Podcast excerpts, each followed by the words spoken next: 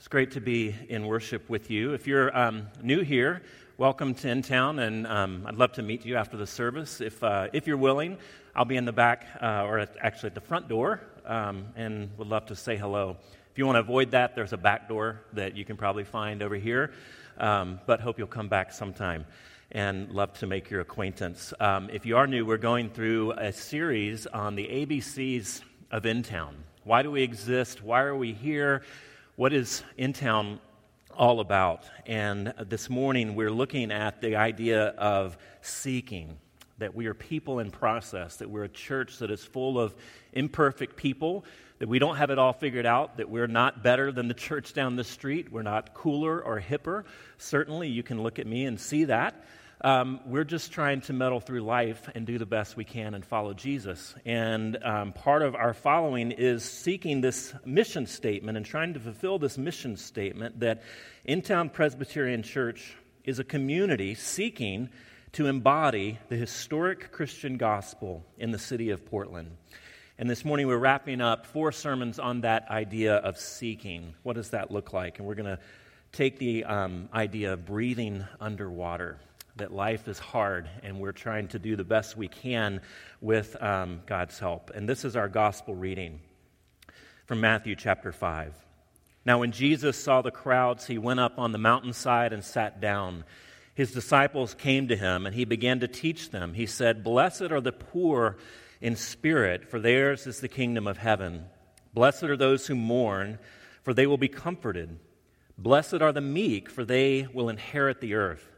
Blessed are those who hunger and thirst for righteousness, for they will be filled. Blessed are the merciful, for they will be shown mercy. Blessed are the pure in heart, for they will see God. Blessed are the peacemakers, for they will be called children of God. Blessed are those who are persecuted because of righteousness, for theirs is the kingdom of heaven. You have heard that it was said, Love your neighbor and hate your enemy. But I tell you, love your enemies and pray for those who persecute you, that you may be children of your Father in heaven. He causes his sun to rise on the evil and the good, and he sends rain on the righteous and the unrighteous. If you love those who love you, what reward will you get? Are not even the tax collectors doing that? And if you greet only your own people, what are you doing more than others? Do not even pagans do that? Be perfect, therefore, as your heavenly Father is perfect. This is the gospel of Jesus Christ. There was an optical illusion making its rounds on Facebook this week, and I avoided it all week, but it kept coming up in my feed, so I finally opened it up and tried to figure it out. It was this uh, brick wall, but there was something else in the picture that you were supposed to see. And I looked and I looked and I stared and I never saw it. Anyone else figure it out? Anyone? Okay, good. Well, I'm not alone. I couldn't figure it out.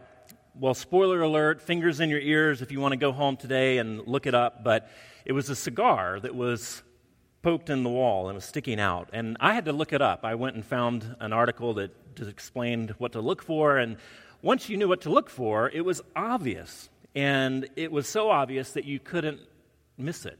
You couldn't unsee it. It was before hidden in plain sight, but afterwards you couldn't not see it. The Beatitudes are an astonishing source of spiritual insight, but you have to know what to look for.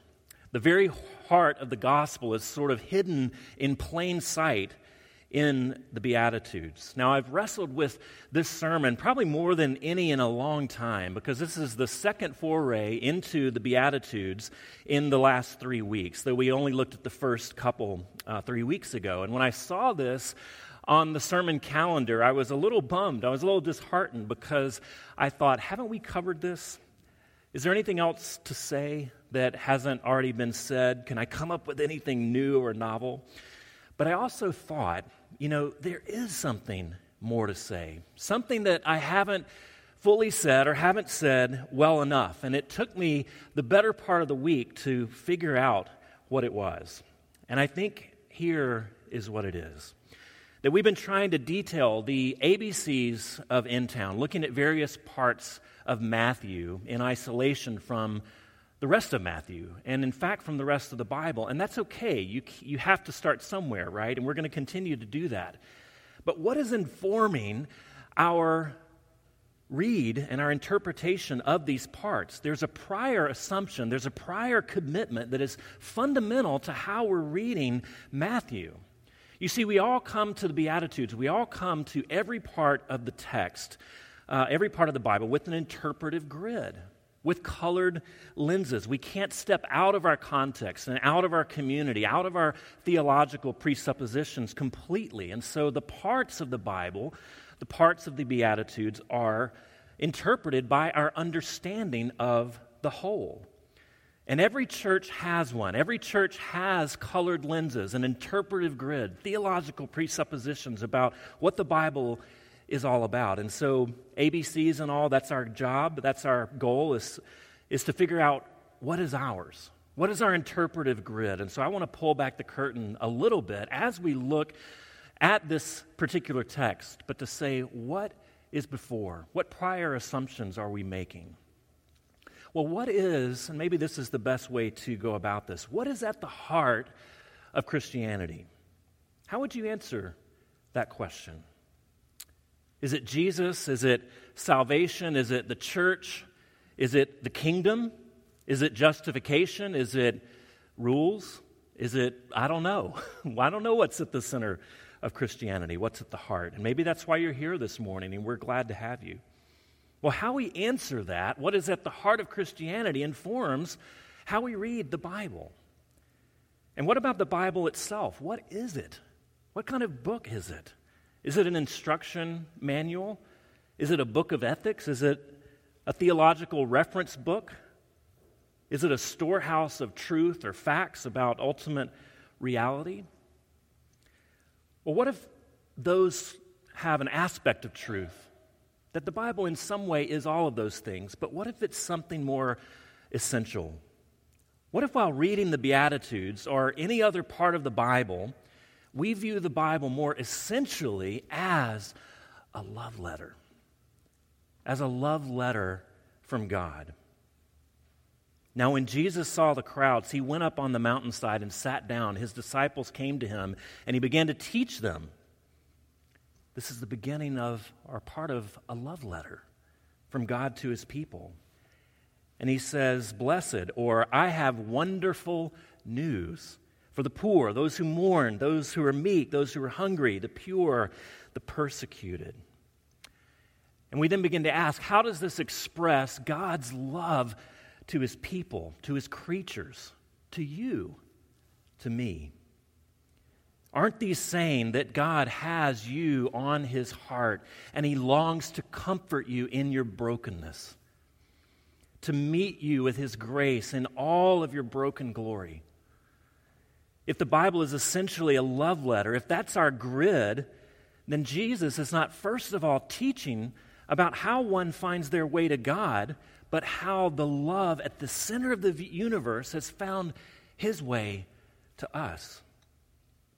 That when anyone raises their hands to heaven, they don't find first a judge or a deity to be appeased, but they find the one who is love at the very center of their person. So let me tell you the story again the story of the Bible, the love letter, as it were, that leads up to the Beatitudes, that the Beatitudes are a part of. Love precedes the Bible, love precedes even creation itself.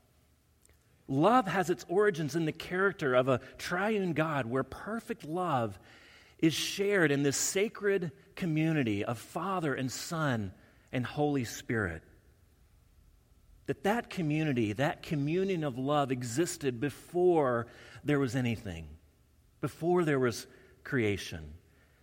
And their love, true love, by its nature, always reaches out. It always seeks out additional objects to bestow their love upon, its love upon. So rather than be content sharing love with one another, God, the Father, Son, and Holy Spirit, but it reached out to create others so that others could enter into the sphere of intimacy and receive this transforming love. And so the creation story, Genesis 1, Genesis 2 and 3, the creation story, the beginning of all things, the opening chapters of Genesis isn't, first of all, a scientific account, it's a love poem. It's the beginning of a love letter. And how does it begin? Do you remember? The Spirit hovering over the face of the deep. What is that an image of? What would people who read that love poem would have thought of? Well, they would have thought of this image of a mother bird nurturing new life that was forming under her. It was hovering over the face of the deep, excited about the new creation that was about to happen. And it involves the, this love poem of creation, not only the earth and the sky and the sea, but you and me. Creation was God's plan for friendship. Creation was God's plan for companionship. You see, the one who has every right to say, I will enslave you, I will make you love me, you will serve me instead, says, Come to me, all you who are weary, all you who are burdened, and I will give you rest.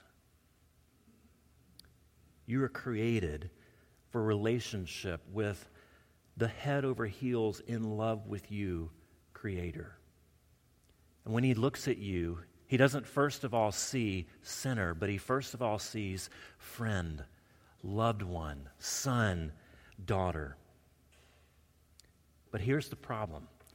And we know this from our everyday relationships, right? Because relationships are often made up of partners with unequal affections. And the story continues from creation to tell us that our spiritual parents spurned the love of God for what they perceived as freedom. And instead of intimacy that they had perfectly with God and with one another, what they experienced in seeking that perceived freedom was alienation and estrangement and separation, not only from God, but from their true selves. That their humanity began to be broken that they began to see division even in their own affections.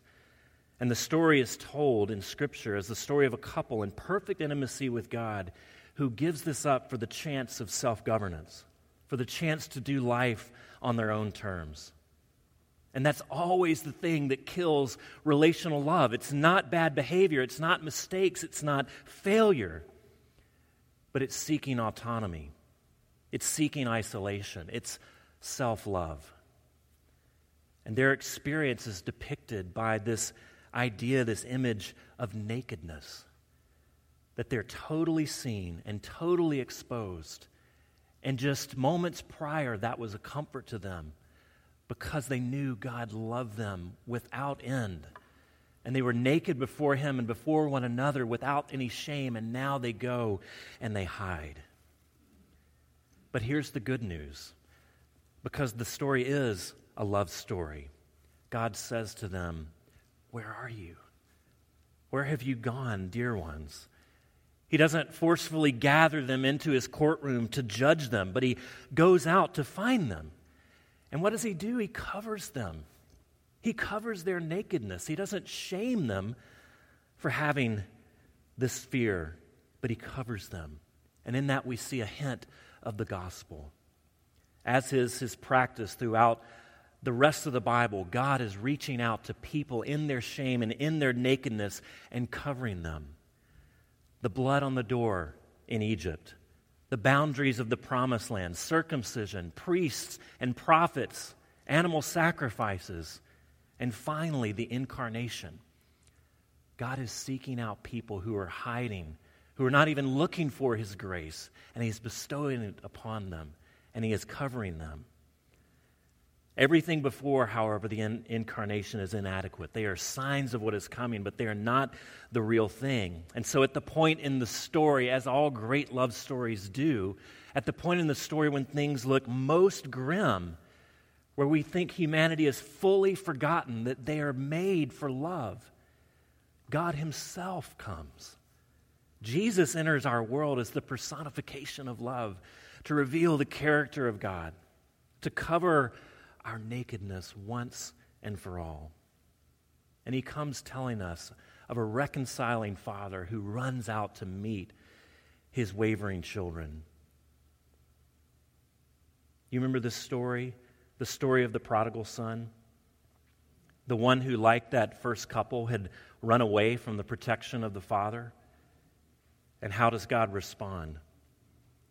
In our Bible, it has a heading that this is the parable of the prodigal son, but it's really about the father, isn't it?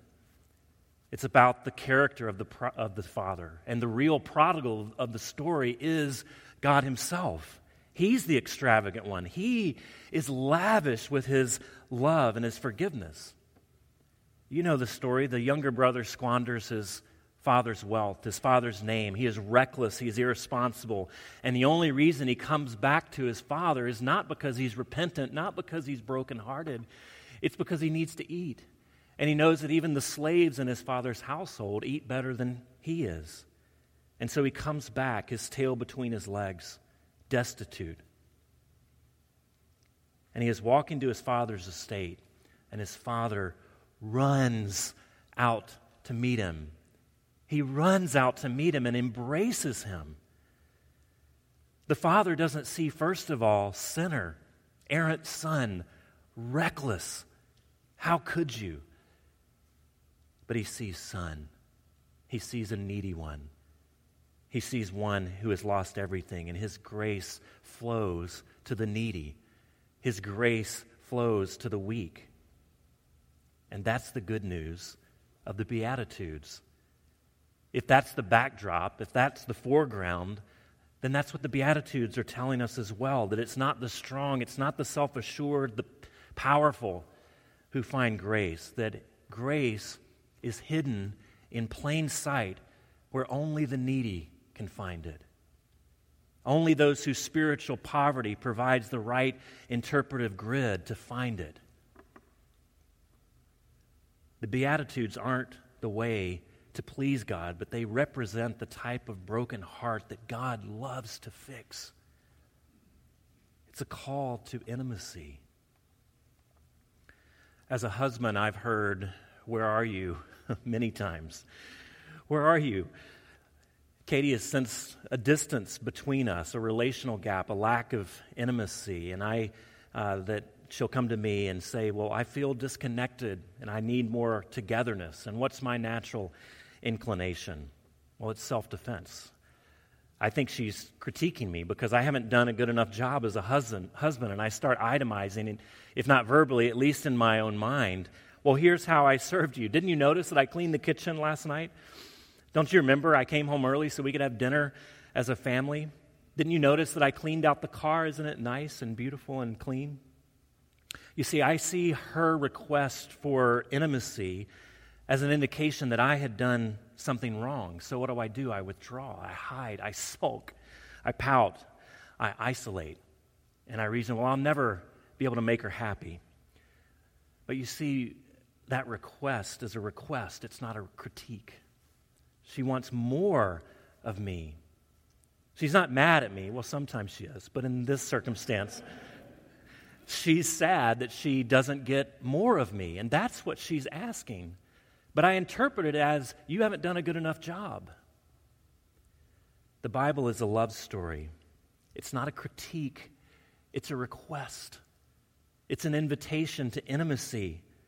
And until we see that, we'll continually be scurrying around to be the dutiful husband, to be the responsible son or daughter.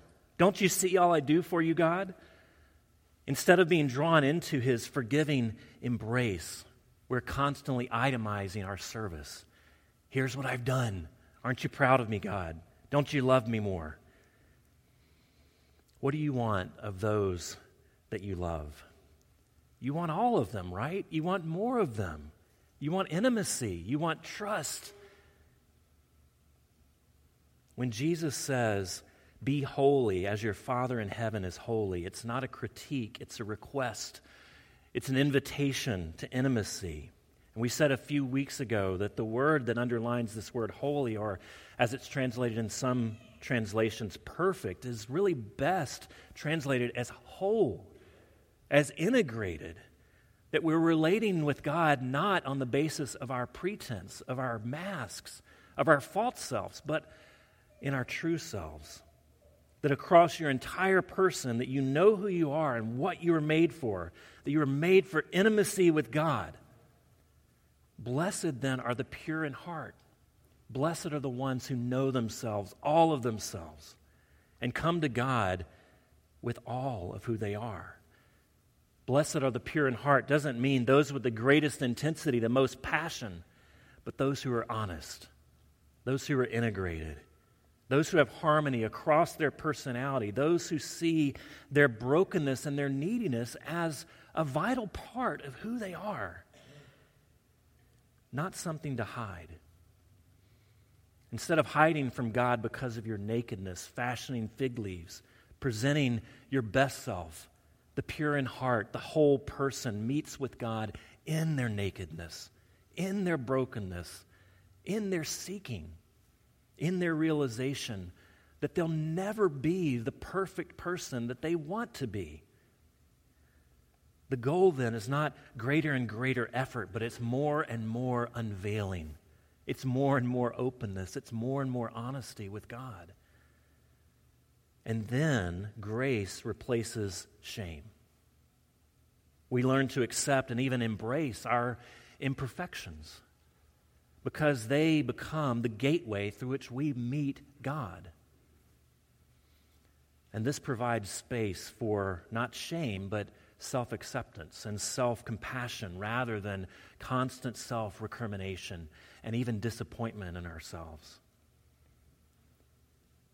Your spirituality is defined not first of all by how well you imitate Jesus, but how fully you abide in Him and His provision to cover you, how completely you rest in His presence.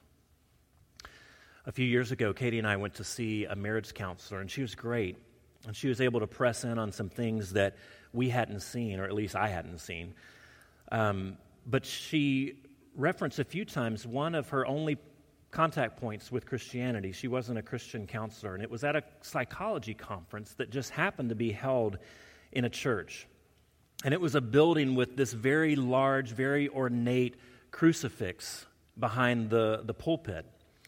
And um, she was trying to sort of empathize with our dutiful pietism that we were trying so hard.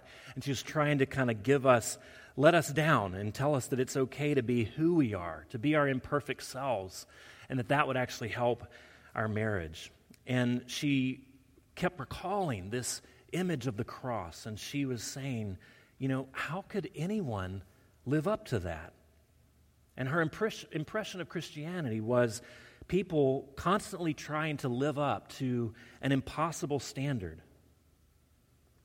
Her image of Christianity what she saw as the heart of Christianity was live up to this, not this is who God is.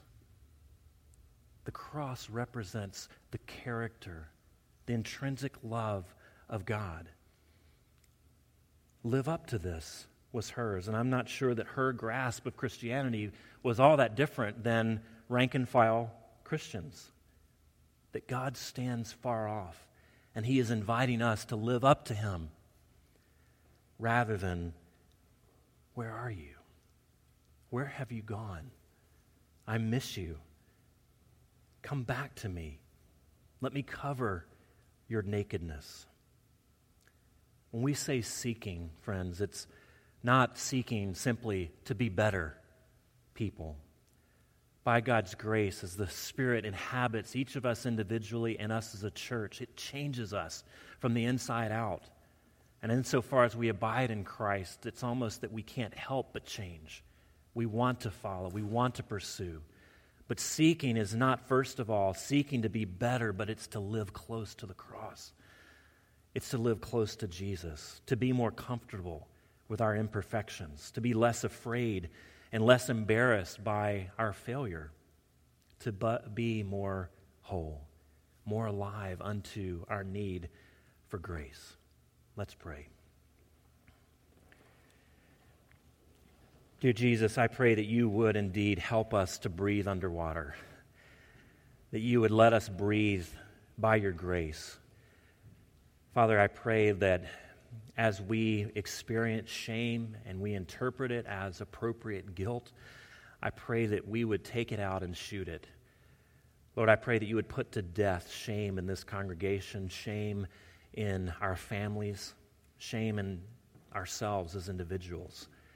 Father, let us rest upon the grace that is present in your love and present in your Son and his work for us. Lord, I pray that we would live into that grace as a church, that we would seek you with all of our hearts, but it would be by your power, by your strengthening, by your invitation, not by ours, by our strength. Lord, I pray that you would change us as a church, that you would revitalize us, that you would make us more alive unto grace. We pray this in Jesus' name. Amen.